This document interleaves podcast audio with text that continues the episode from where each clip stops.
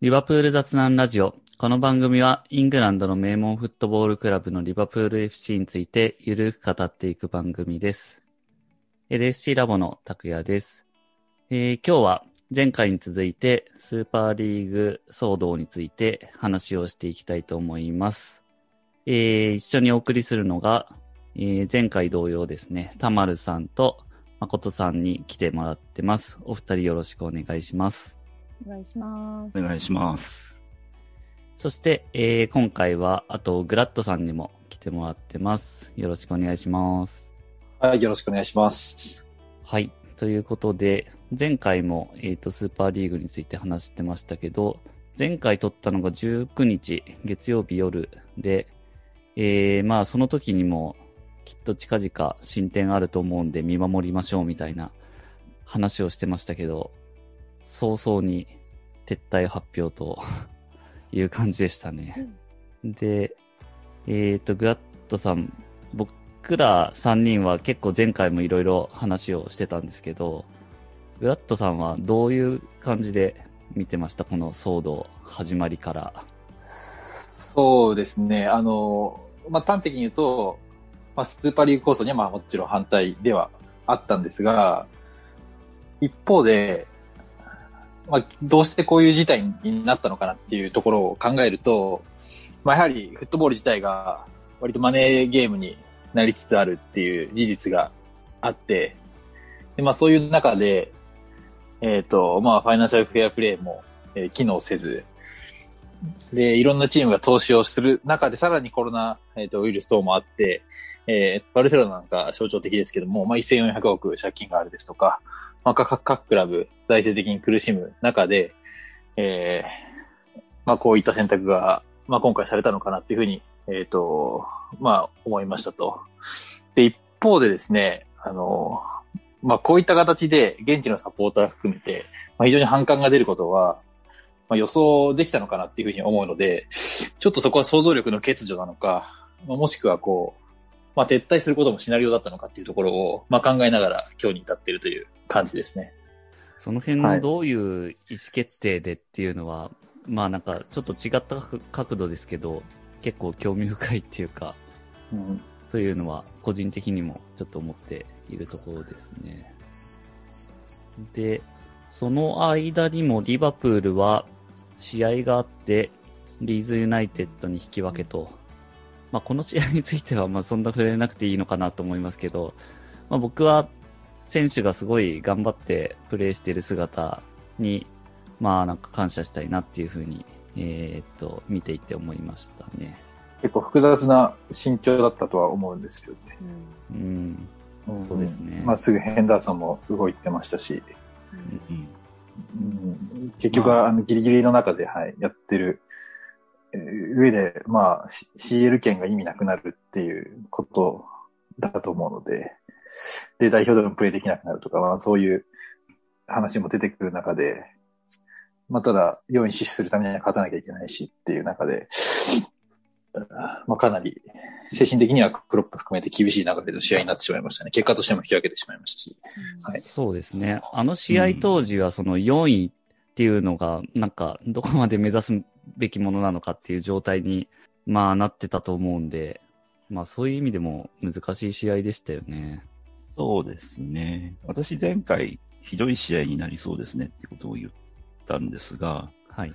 まあひどい面も確かにあったんですが、私が想像していたひどさとはちょっと違うもので、うん。まあ、あの、集中をできないっていう意味でのひどい試合だろうなっていう想像。まあ、前回の参加所としては、みんなが多分共有していた 予想だったんですけども、そういう点では、ちゃんと試合に集中して、選手も、クロップたちもしていて、まあ、あの試合にちゃんと勝とうという意気込みで臨んで、まあ、結果、勝ち点1に終わりましたけど、そういう意味では、我々がを言っていたものとは違うメンタリティモンスターっぷりを見せてくれたんじゃないかなっていう意味で、まあ結果はちょっと残念だけど、個人的には結構満足していた試合でしたね。うん。そうですね。うん。プロフェッショナルですよね、本当に。うん。という、まあ試合を挟んで、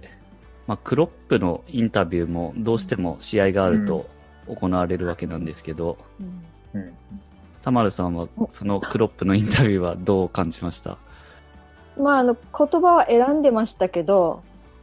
まあ、ちゃんと一応、いや、なんでこんなことをオーナーが考えてるのかわからないっていうような形で言ってましたし、まあ、ミルナーははっきりとこんなことは起こってほしくないと言ってましたよね。うん。うんう。ん。で、まあ勇気があるなと思ったし、まあそのこと以上にですね、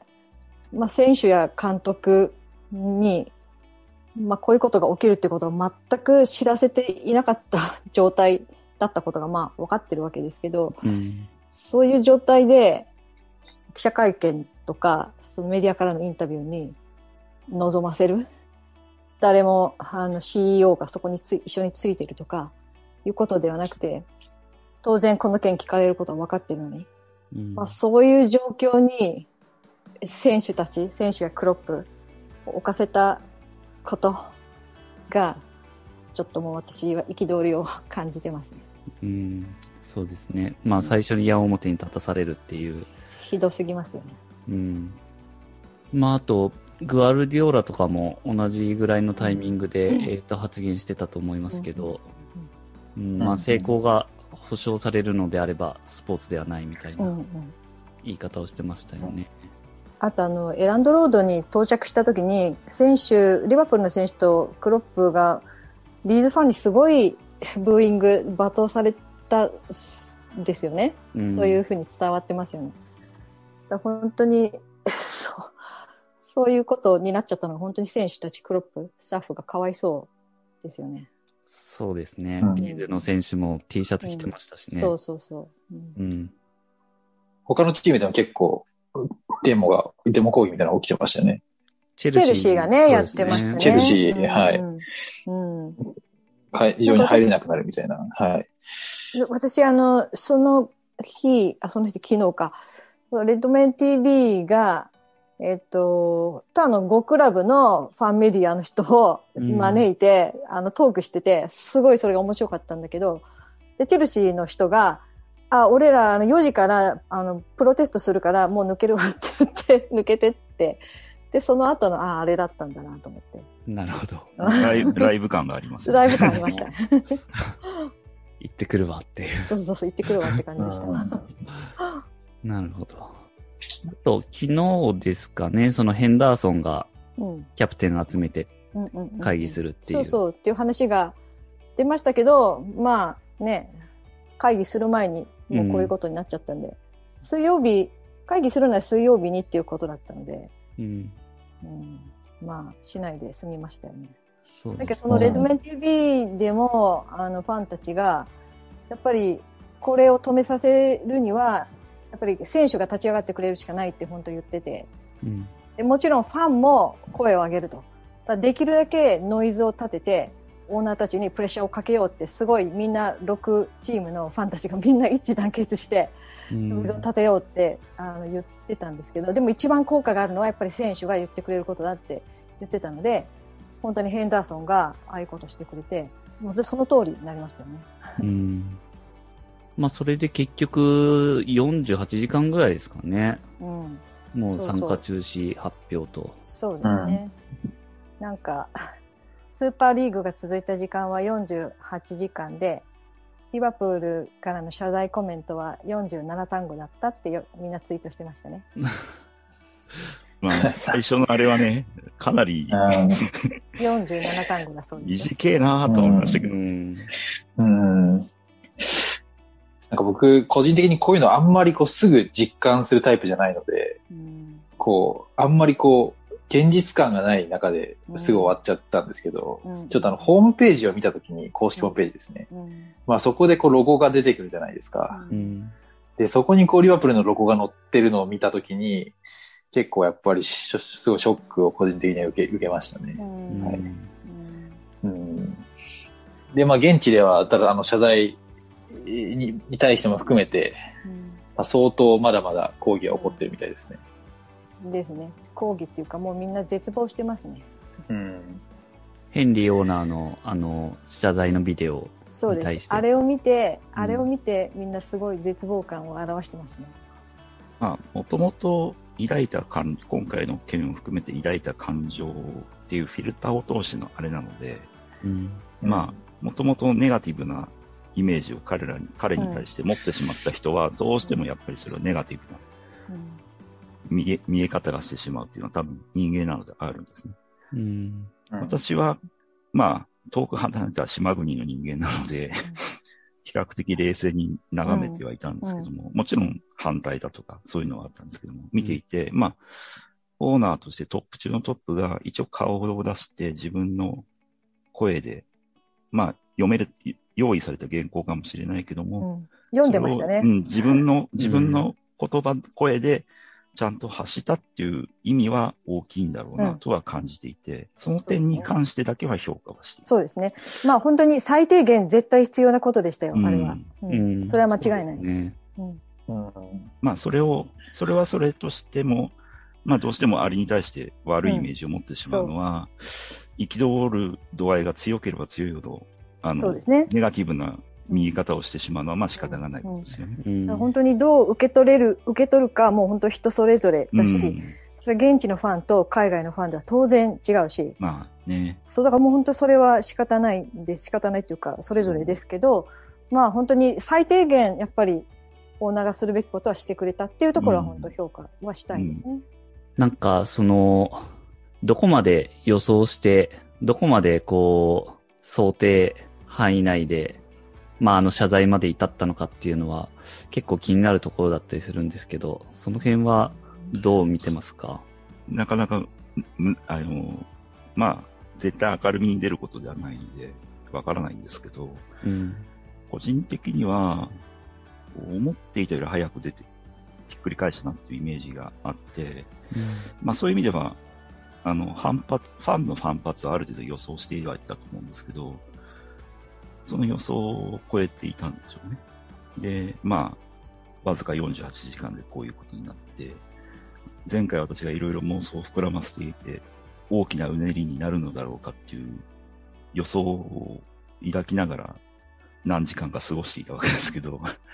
その妄想につながる前にまあ終わってしまったっていうところはあるんですよね。うん。で、まあそういう意味でいくと、私はある程度の反発は予想はしていたと思うけど、これほどとは思ってなかったんだと思います。うん。まあファンは予想、ファンの反発は予想していたんですけど、英国政府としてかなり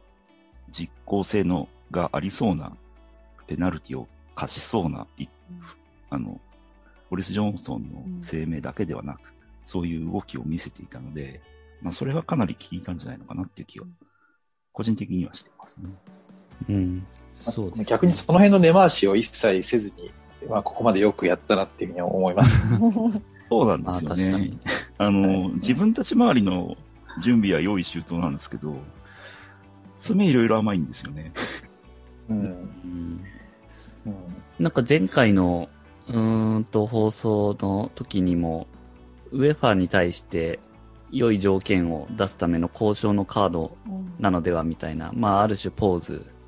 っていう話もありましたけど、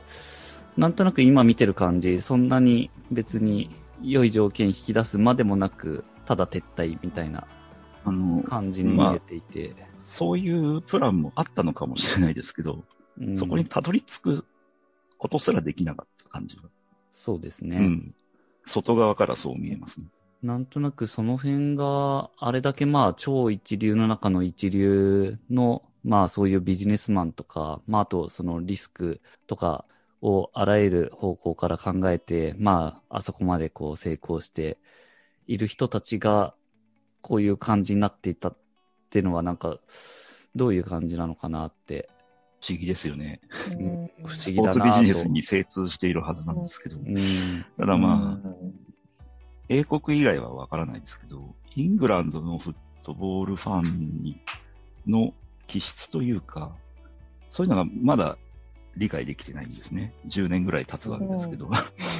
まあ、なかなか難しいのかもしれないけど。そうですね。うんまあ。あとは、反発自体は当然予想はできてたと思うんで、まあ反発強ければ中止しましょうっていうのも、まあ、プランの中の一つだったのかなって。そうなんでしょうね。だこれまでも本当にずっと、ね、チケットを値上げ、チケット代値上げしようとした時とか、うんあのコロナで社員をファールをしようとした時とか、うん。リバプールっていう単語を商標登録しようとした時とか、た。びたびそういろいろあって、あの、謝ってきたんですよね。それで謝ってきて、許されてきちゃってるから、まあ、今回も、まあ、謝れば済むかなっていうふうに思ってたでしょうね。うん。だけど、今回は許してないファンが、まあ、現地は正直ほとんどそうで、うん。もうどうしてこれまでのことで学んでくれないんだっていう反応がほとんどですね。まあ、学習してないですよね。うん。まあのオーナーもあのメッセージの中で、今回のことを忘れませんって言ってるけど、もう今までのことは忘れてきてるじゃないっていう話そうそうそうだからまたそう、またやるでしょっていうことツイだよね。ートで突っ込んだんですけど、いや、もう、まあ、お全く、あの、現地も全く同じ反応ですよ。学ばねえな、こいつはって。うんいや学ばない。本当にみんなそう言ってますね。それで、うん。そうそう、さっきもちょっと、番組前に言ったんですけど、その、うちのオーナーたちは、パミッションじゃなくて、フォギブネスを求めてくるって言ってて、うんレッドメン TV の人が。だからその事前に、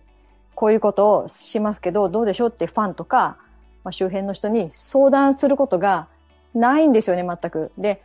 他のことの時はあったかもしれないけど、今回は本当に、本当にもう上層部しか知らなかった誰にも、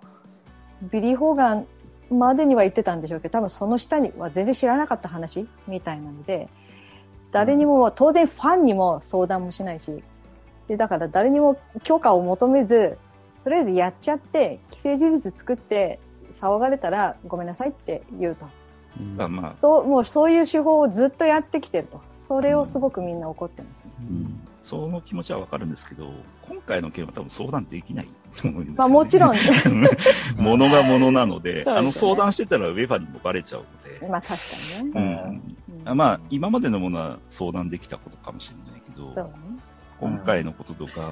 プロジェクトビッグピクチャーみたいなことは、まあ事前相談はできないことなんじゃないかなっ。ていう理解もあるんですよね。ただまあ、そういう怒りは当然だなっていうのうんもまあだからファンとしてはファンがないがしろにされたっていうことで、うんまあすごく怒ってますよ。で、レッドメン TV の人が、私まだちょっと見てる途中なんですけど、ちょうど見てたところで言ってたのは、ファンの中に代表を作るべきだって言ってて、クラブとちゃんと話ができる人を一人立てるべきだと。うんで、何か決断するときには必ずその人を入れて、決断するべきだって言ってましたね。まあ、まあそんなことをしてくれないでしょうけどね。まうんあですね、社外取締役みたいな位置づけの人は、一人だと良くないと思うけど、まあね。数名、その、ファンと一括りに言っても、いろんなファンがいるので、そうですね。うんその、まあ、現地で今回の件をいいと思う人は多分いないと思うんですけど、他の案件ではいいと思う人もいるかもしれない。うん。だから、まあ、複数の団体、まあ、いくつかあるじゃないですか、うん。現地には。だから、そうそういう人たちの代表者を数名、うん。その、取締役とまで行くとあれですけど、うん相談役とかいう位置づけそがいういのかな。ですね。まあでも、いいでしょうね。ピーター・ムーアがいた時には、まあ、ピーターが来て、そうですね定期的にファングループとミーティングしてたんですよね。うん。で、本当に週1とか、それぐらいのペースでやってたんですよ。それで、えっと、ピーターが、まあ、辞めさせられたのか、辞任なのか、まあ、退任して、うん。退任して、で、ビリー・ホーガンにな、CEO がなった後は、ファンとのミーティング、一回もしてないそうですよ。うんスピリット・オブ・シャンクリーが言ってました、そういうふうに。で、私はそれを聞いて、びっくりして、まあ、コピーターがずっとまあ、いやあ、るにせよですよね。あとまあ、ビリーが、あの、リバプールに住んでないっていうのもあるかもしれない。うんねロンドンに住んでるんで。うん。だけど、ズームでできるわけじゃないですか。そう、それは思い。ます。それなのに、一回もやってないって聞いて、ちょっと仰天しました、それは正直。ピーターの前はやってたんですかね。ピ、えっ、とね、ピーターが来るちょっと前ぐらいからやったのかな？だけど、ピーターが来て本当に頻繁にやってたんですよね。うん。ピーターは多分特殊なんだと思うんですいや、もちろん特集ですよ。本当にそんな地元出身の CEO なんて本当に特殊だから。だけど、だけど、いなくなって、あの、ビビリーに変わった途端に全くなくなるっていうのはおかしいよね。まあちょっとね、そこ。うん。まあ、前回の収録後にもその辺の話はいろいろしましたけど。で実実はあの 少し話してる人に話してますけどクラブが定期的、まあ、定期的じゃないです最近不定期なんですけどその各国のサポーターズクラブの代表と、まあ、ズームミーティングをしてくれてるんですねずっと。それで、はいはいはいビリーは実は2回も来てくれてるんですよズームミーティングに我々との。あ我々私ズームビリーとは2回ズームミーティングしてるので うん私はしてるんですよ。だけど地元のファンとはしてないの。海外はやっぱ気にすそうるんですねおかしい。だから、だからそこが、そのレガシーファンの話で、まあ、なんかいろいろはいはいはい見える。それなんですよ。それで今回レガシーファンじゃ、はもう、あの、価値に、レガシーファンに価値をもう見出してなくて、うんあのうん海外のテレビで見てくれるファンうん。からお金を取りたいという話が出てきたときに、ようやく分かって、それが。どうして海外のサポータークラブ、サポーターズクラブの人にはミーティングしてくれるのか、で地元のファンにはミーティングしてないのか、でもようやく分かりましたね。なるほど。まあマーケターですね。いや、もうおっしゃる通りで、あの、しかも、で、でもね、すごくナイスガイでしたよ、話、話してたらね。うんすごく高青年で、まだ若いし、すごくいい人だなっていう印象は持ったんですけど、でもなんかそのサポーターズクラブをちょっと使おうとしてるような気配は感じて、まあ、そういう背景はいろいろちらちら見えますね。うん、そうですね。うんあの、まあ、ピーター・ムーアが退任した時から、おかしいなって思ってましたよね、正直。まあ、何か陰謀めいたことがあるんじゃないかってどうしても勘ぐっちゃいますよね。あれあれって感じでしたよね。だってピーターがいたら怒らないんですよ、こんなこと絶対に。うん、多分彼で止うめる。ん。そう。うん。まあ、やりづらかったんでしょうね。んそうでしょうね。邪魔だったんでしょうね、はい正直言って。うんあ、なんかすごいひどいオーナー批判しててごめんなさい、本当に。これは私の個人の意見であって、サポーターズクラブの意見ではないので、そこ間違えないでください。今日は一ファンですからね。はい。一ファン、一現地ファンっていう。そうでも、田丸さんのその感覚とか感情、考えはかなり現地の温度感と近いですよねそうだと思います。で、うんこれはいを共有できている日本のファンはそんなに多くはないと思うんですよ。そうなんですよ。うんそれもちゃんと分かっていない。多分日本だけじゃないと思うんですけど、こうん。うん、そうですね。こはちょっとね、いかんともしがたい温度感の違いっていうのはね、うんうんうんうんそうですよね。そういう実態を知って自分の考えとかを持つのはいいうん、方がいいと思うので。そう。だからけん現地の怒り具合を見ていて、私自分の温度感に自分でがっかりしてるところがあって、そう。ん。大好きなのに、どっか冷静なところもあるわけですよ。だから、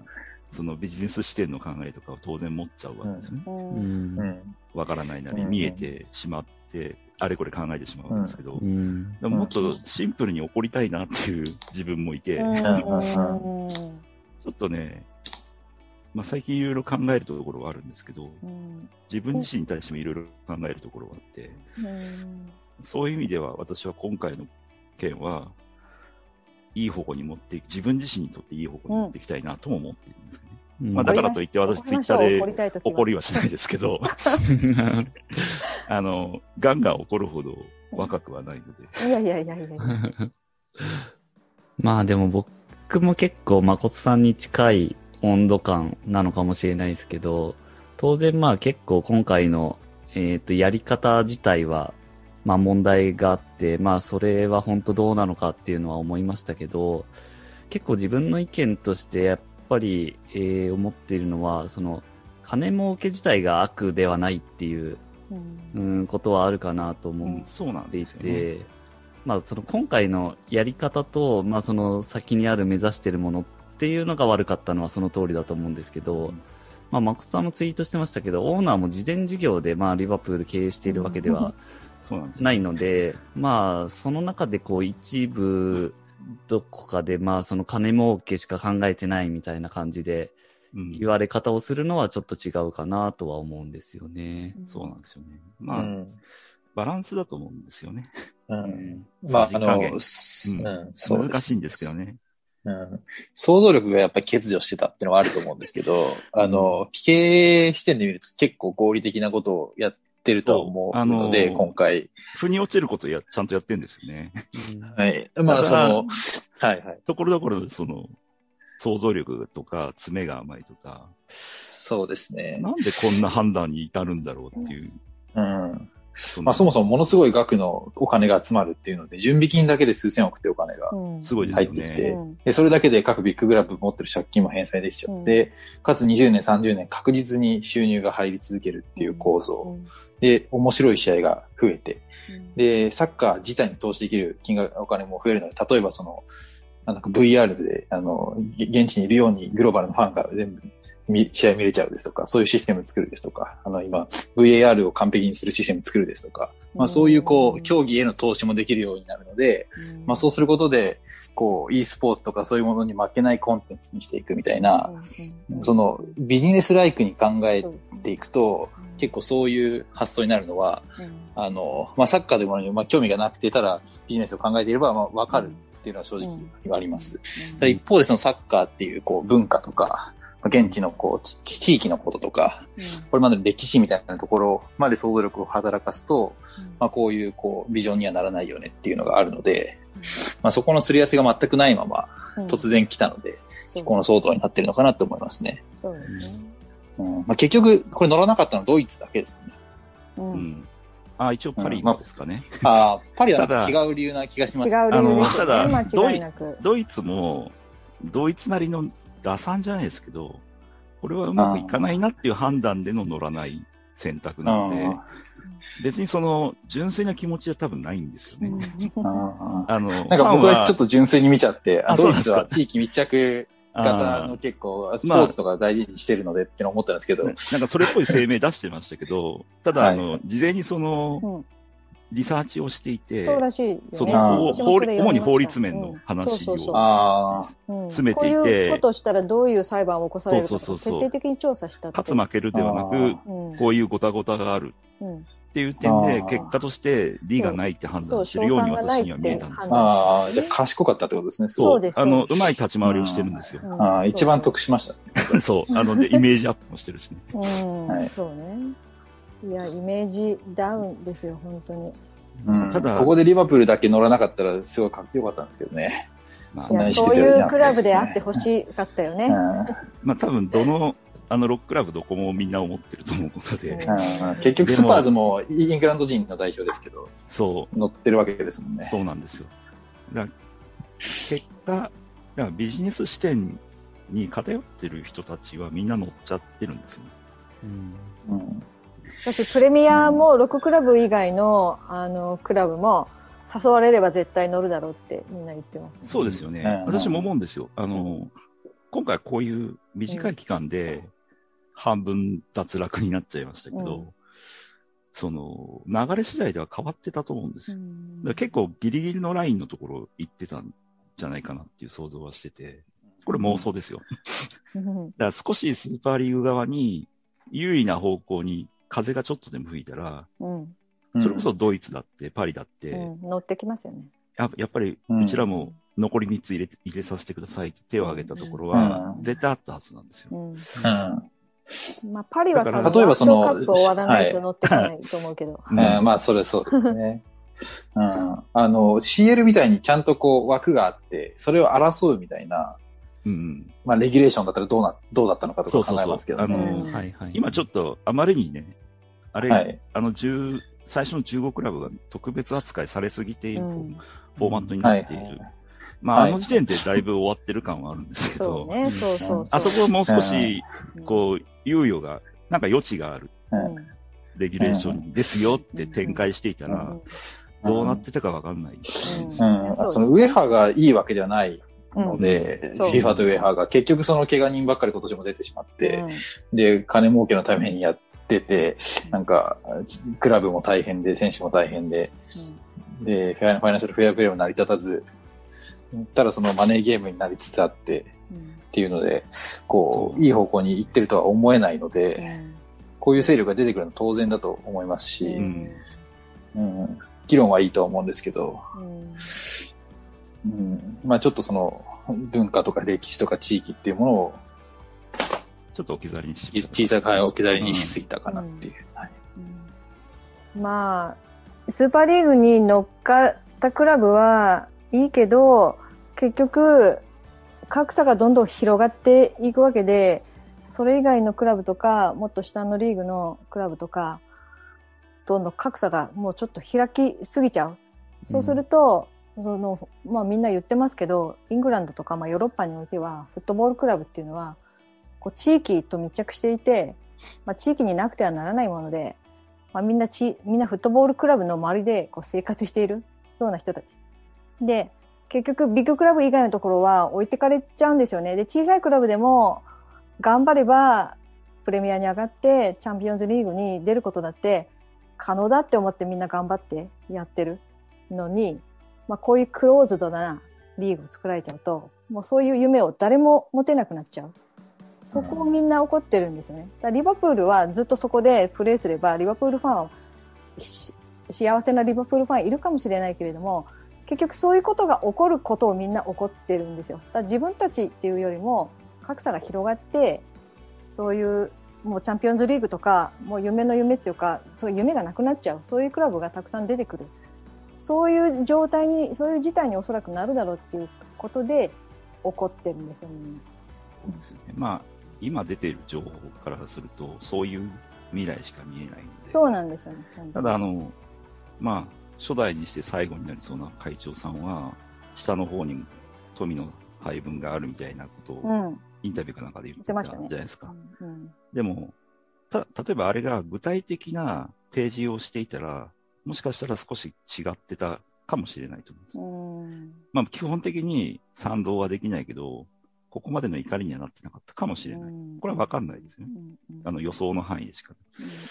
ただ、そういうものを何も提示せずに、自分たちだけっていうふうにしか見えない発表の仕方をしてしまって、そのまま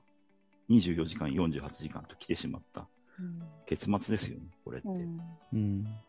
うんだからプロジェクトビッグピクチャーの時は株リーグにこれだけの分配金配分金みたいに言ってましたよね。そういう数字渡すから俺たちの権利をみたいなことをそうだから株リーグの人たちはあの歓迎してましたよね。そう結構揺れてたじゃないですか。そうそうですよ本当。あの反対意見ももちろんあったけど、うん、でもそれで俺たちも救われるかもしれないっていう。そうです。でもそういう金額の提示とかな全くなかったですよね。今回ないんですよね。だからあのあの会場さん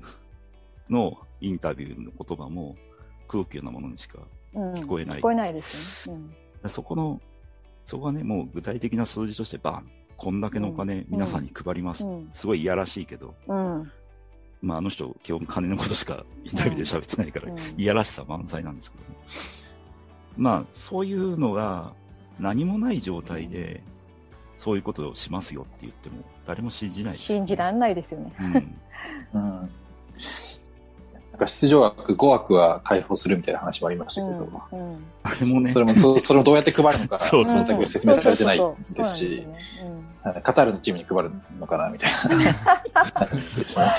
あり得る。まあ、はい、ただのスーパーリーグになりそうですね。うん、よ、あの、アラブとか、中東方面とか、中国とか。まあ、それでリーグ戦やられたらたまったもんじゃないですか。移動とかも含めて。今まあ、いろいろ話してきましたけど、現地ファンは、FSG に対して、どういう感じにこの先になってきそうなんですかね。まあ何を望んでるかっていうところは、まあさっきも出てましたが、まあもうちょっとコミュニケーションを取ってっていうところは最低限あるんだとは思うんですけど。コミュニケーションを求めていくでしょうね。とはいえ、やっぱり今、フォもうファンとそのオーナーっていうかクラブをつなぐ人が本当にいなくなっちゃってるので、ピーターがいないから、うん、前はピーターがつないでくれてましたけど、それができる人がいないので、どうするんだろうって思いますよね。だから、本当にファンの中のから代表って言っても、うまくいくかな、いくといいんですけどね。うんうん、ちょっと代表を招くにしても、その前の交渉が必要なので。まあそうですね。まずそこからだからね。だから、そういうのもあるんで、私はピーター・ムーアに戻ってきてほしいなっていうツイートしたんですいや、もう、そうですよ。オーナーはあのビデオでビリーも悪くないみたいなことを言って言ってましたね。うん私は本当かよって思う。ビリーにも謝ってました。本当かよって思ったんですけど、まあ、ビリーもね、彼は彼で自分の仕事をしただけだと思うので、まあそうでしょうね。それはそれでかわいそうな面はあるんですけど、うんでも、そのまま彼に今の仕事を続けて、現地サポーターとの対話に立たせるのは結構酷な気もするんですよ。うん、難しいでそれは彼の得意とする分野なのかなっていう気も正直するし、いや、まあ、ちょっと難しいでしょうね。うんやっぱり、だからこそじゃ反感出るでしょうん、だからこそ、うん、そう。でスタートの時点でね、まず、う。うん。マイナス、超マイナスの感情からのスタートじゃないですか。うん、そうですね。そう、彼だと。ピーターじゃないと無理ですよ。そう、だから、オーナーは本当土下座してでも、ピーター・ムーアに戻ってきてもらって、うん、まあ同じ職じゃなくてもいいですよ。ただうんファンとの接点をそうそう。繋いでいくポジション、うん役割そうそう役職で招いて、うんビリはビリで、その、本来の仕事をやってくれればいいと思う。そうですね。彼も彼で優秀なんで。スポンサーいっぱい連れてきてくれればいいんだから、うんビリーそうそうそう。うん。本来そういう人人だと思うんですよ、彼って。そうなんです、本来そうです。よ。だから、そういうことに専念させてあげるべきだし、うん。で、ピーター・ムーアのような人をちゃんとクラブにの叱るべきうん。ポジションとち権力のあるところに置いてうん。進めていかないと、うん。簡単には今の状態から改善に向かっていかないと思うんですよね。うん。で、まあ、グラットさん、あの、オーナー側も結構コロナ禍で、その経営的に厳しいっていうのは事実としてあると思うんですけど、はいあ。その中で、まあ今後、オーナー側としてはどうしていくっていう感じになるんですかね？どうですかね。次の。なんか少し前に資金調達したみたいな話出てましたよね。ああ、ありましたね、うんそういえば。まあ、結構な額を資金調達して、まあ、レキッドソックス、リバプールに使うのかなっていうので、盛り上がってましたけど、まあ、リバプールってそういった形であんまりお金を、確か、えー調達してなかったので、うんうん。まあ、珍しい形だなと思って、それほど、まあ、切羽詰まってるのかなというふうには思ったんですけど、うん、でもどういうふうに本当にこの舵切りをするのかっていうのは難しいですよね。あの、ね。オーナー批判あるのはわかるんですけど、うん。まあ、ちょっとあえて別の視点を出すと、まあ、リバプールも、そのお金っていうところで恩恵を受けて、うんえーいい結果が出たりですとか、まあ、クロップを連れてきたのも今のオーナーっていうところもありますし、うんうん。うん。まあ、そのお、お金っていうのをこう、まあ、悪い面もありますけど、まあ、それで発展してきてるっていう事実もああるので、まあ、どうにかして工面しなきゃいけないっていうところで、ウェハが、まあ、そこまでうまくやれるとは思えないので、まあ、ちょっと交渉は引き続き続くんじゃないかなと思いますね。ビッグクラブ対ウェハっていうところ。そうですね。何らかちょっと構造を変えていかないと厳しいのかなっていうのは。うんうんそうですね。えっ、と、チャンピオンズリーグの C フォーマットが少し先でしたよね。2024年とかですね。そうですねそうですね。うん、多分そこまで待てないっていうのもあると思いますうん。し、まあそれより先に、えっ、と、もうやってしまえっていうのもあるあったと思うんですけど、うんうん。まあその辺をこう、もうちょっとフォーマットをなんか再調整するのか、前倒すのか、資金の調達を頑張るのかわかんないですけど、ウェハンも何かプラスの一手打たないと、また同じようなこと起こると思います。うん。とはいえ、あの新フォーマット自体も、まあほとんどのクラブ、ビッグクラブ以外は不満たらたらなので、うん。あの、ヨーロッパフットボール協会の会員としては、ほぼほぼ、あれにま納得いってるところはないらしいんですよね。うん。うん今回の動き見るとビッグクラブも納得いってはいなかったと思うんですよ 結果いってなかったんで、結果、そうですね。誰も幸せになってない。誰も幸せになってない。うん。うん。だから、こっからさらにビッグクラブをいろいろ融通してあげるっていうのは、多分無理なと思うんですね。方向性として。だからそこうんでどういう着地点、着地点って言うとおかしいな。どういうふうに変えていくか、よりいいものにしていくかってなかなか難しい。難しいよね。まあ、うんみんながみんな納得するっていうのは相当難しいんですけど、でも、ウェファはそれを探っていかなきゃいけないですよね。うん。うん。で彼らとしても、今回、スーパーリーグを立ち上げたクラブを切り捨てるっって言うのは簡単で、切り捨てたら彼らも立ち行かなくなるので。そうそう。うん。うん。友倒れです。そうなんですよサッカーがまた、それはそれで倒れちゃう。うんそう。だから今の、今の、こう、流星を誇ってるヨーロッパフットボールは瓦解してしまうので、それは多分、彼らだって望むものではないはずなので、うまい汁吸えなくなっちゃいますしね。ちょっと知恵絞っていただかないとって感じはありますよね。はい。そうですね。ということで、結構時間もはい長く話してきましたので、またじゃあ、なんか、一言ずつ 最初話そうって言ってた話をしてない気もしないでもないですけど。あじゃあ、誠さんそれ込みで、言込みでっときます。か言っときますかどうぞ。まあこれツイッターでもしてるんですけど、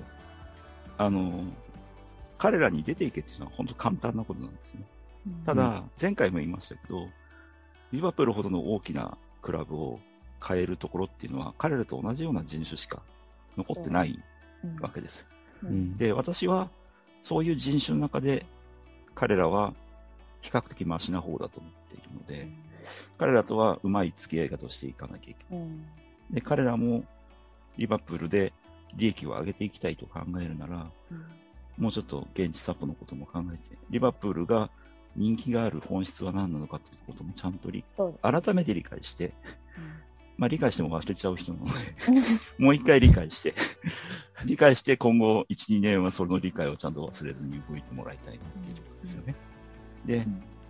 あの、基本的にフットボールの世界で生きている我々も含めて、現地の人は特にそうですけども、人たちと、彼らビジネスに生きている人たちの立ってるポジションと見ている方向は違うので、我々の思いを完全に理解しろ、受け、受け止めろ、受け入れろっていうのは彼らには無理な要求だと多分思います。だから、違う方を向いているんだけども、その中でも何がベターなのかっていうのを探っていく付き合い方っていうのをやっていく必要があるのかなって、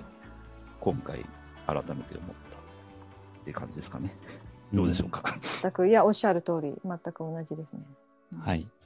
では、田丸さん、続いておいや願いし、ます。あの、いや、もう今、誠さん言ってくれたことですよ、全く。本当に。それ以上、それ以上はないです。はい。うんうん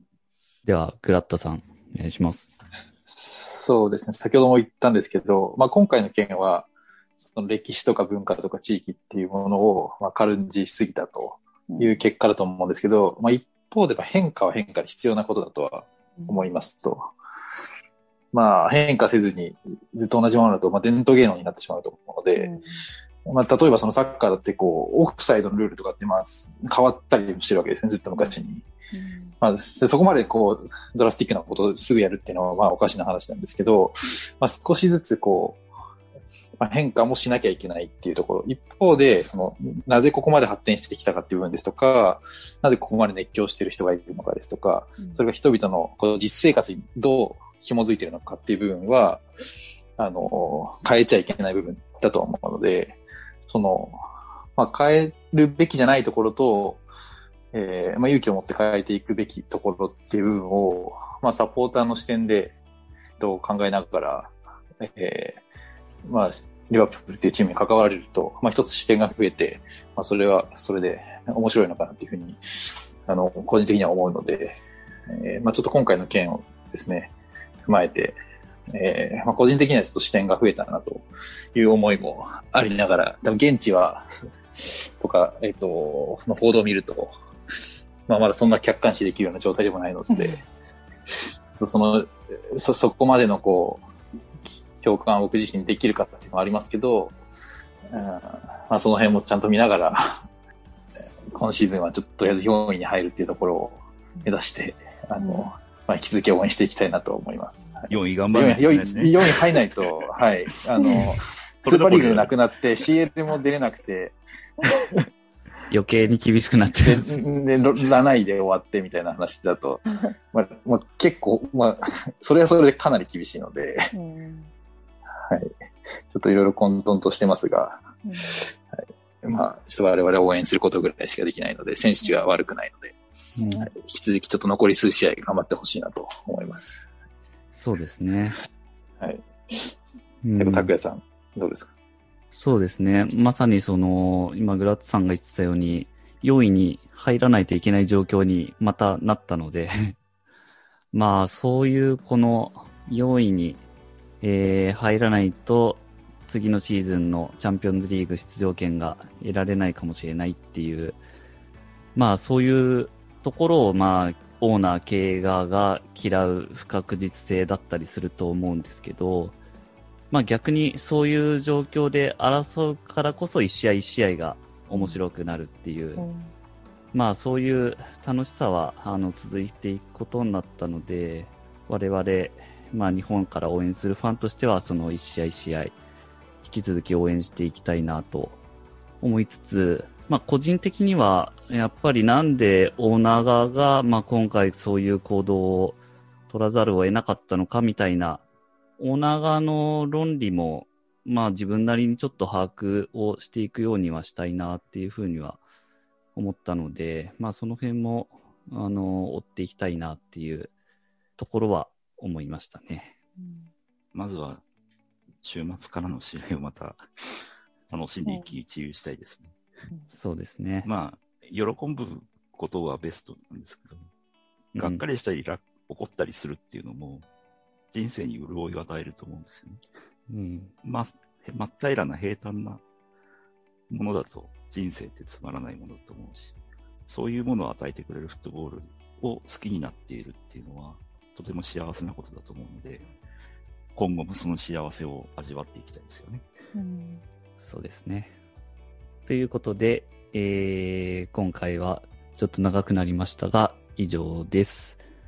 ぜひ、皆さんの意見も聞かせてもらえればと思いますので、えー、ツイッターで、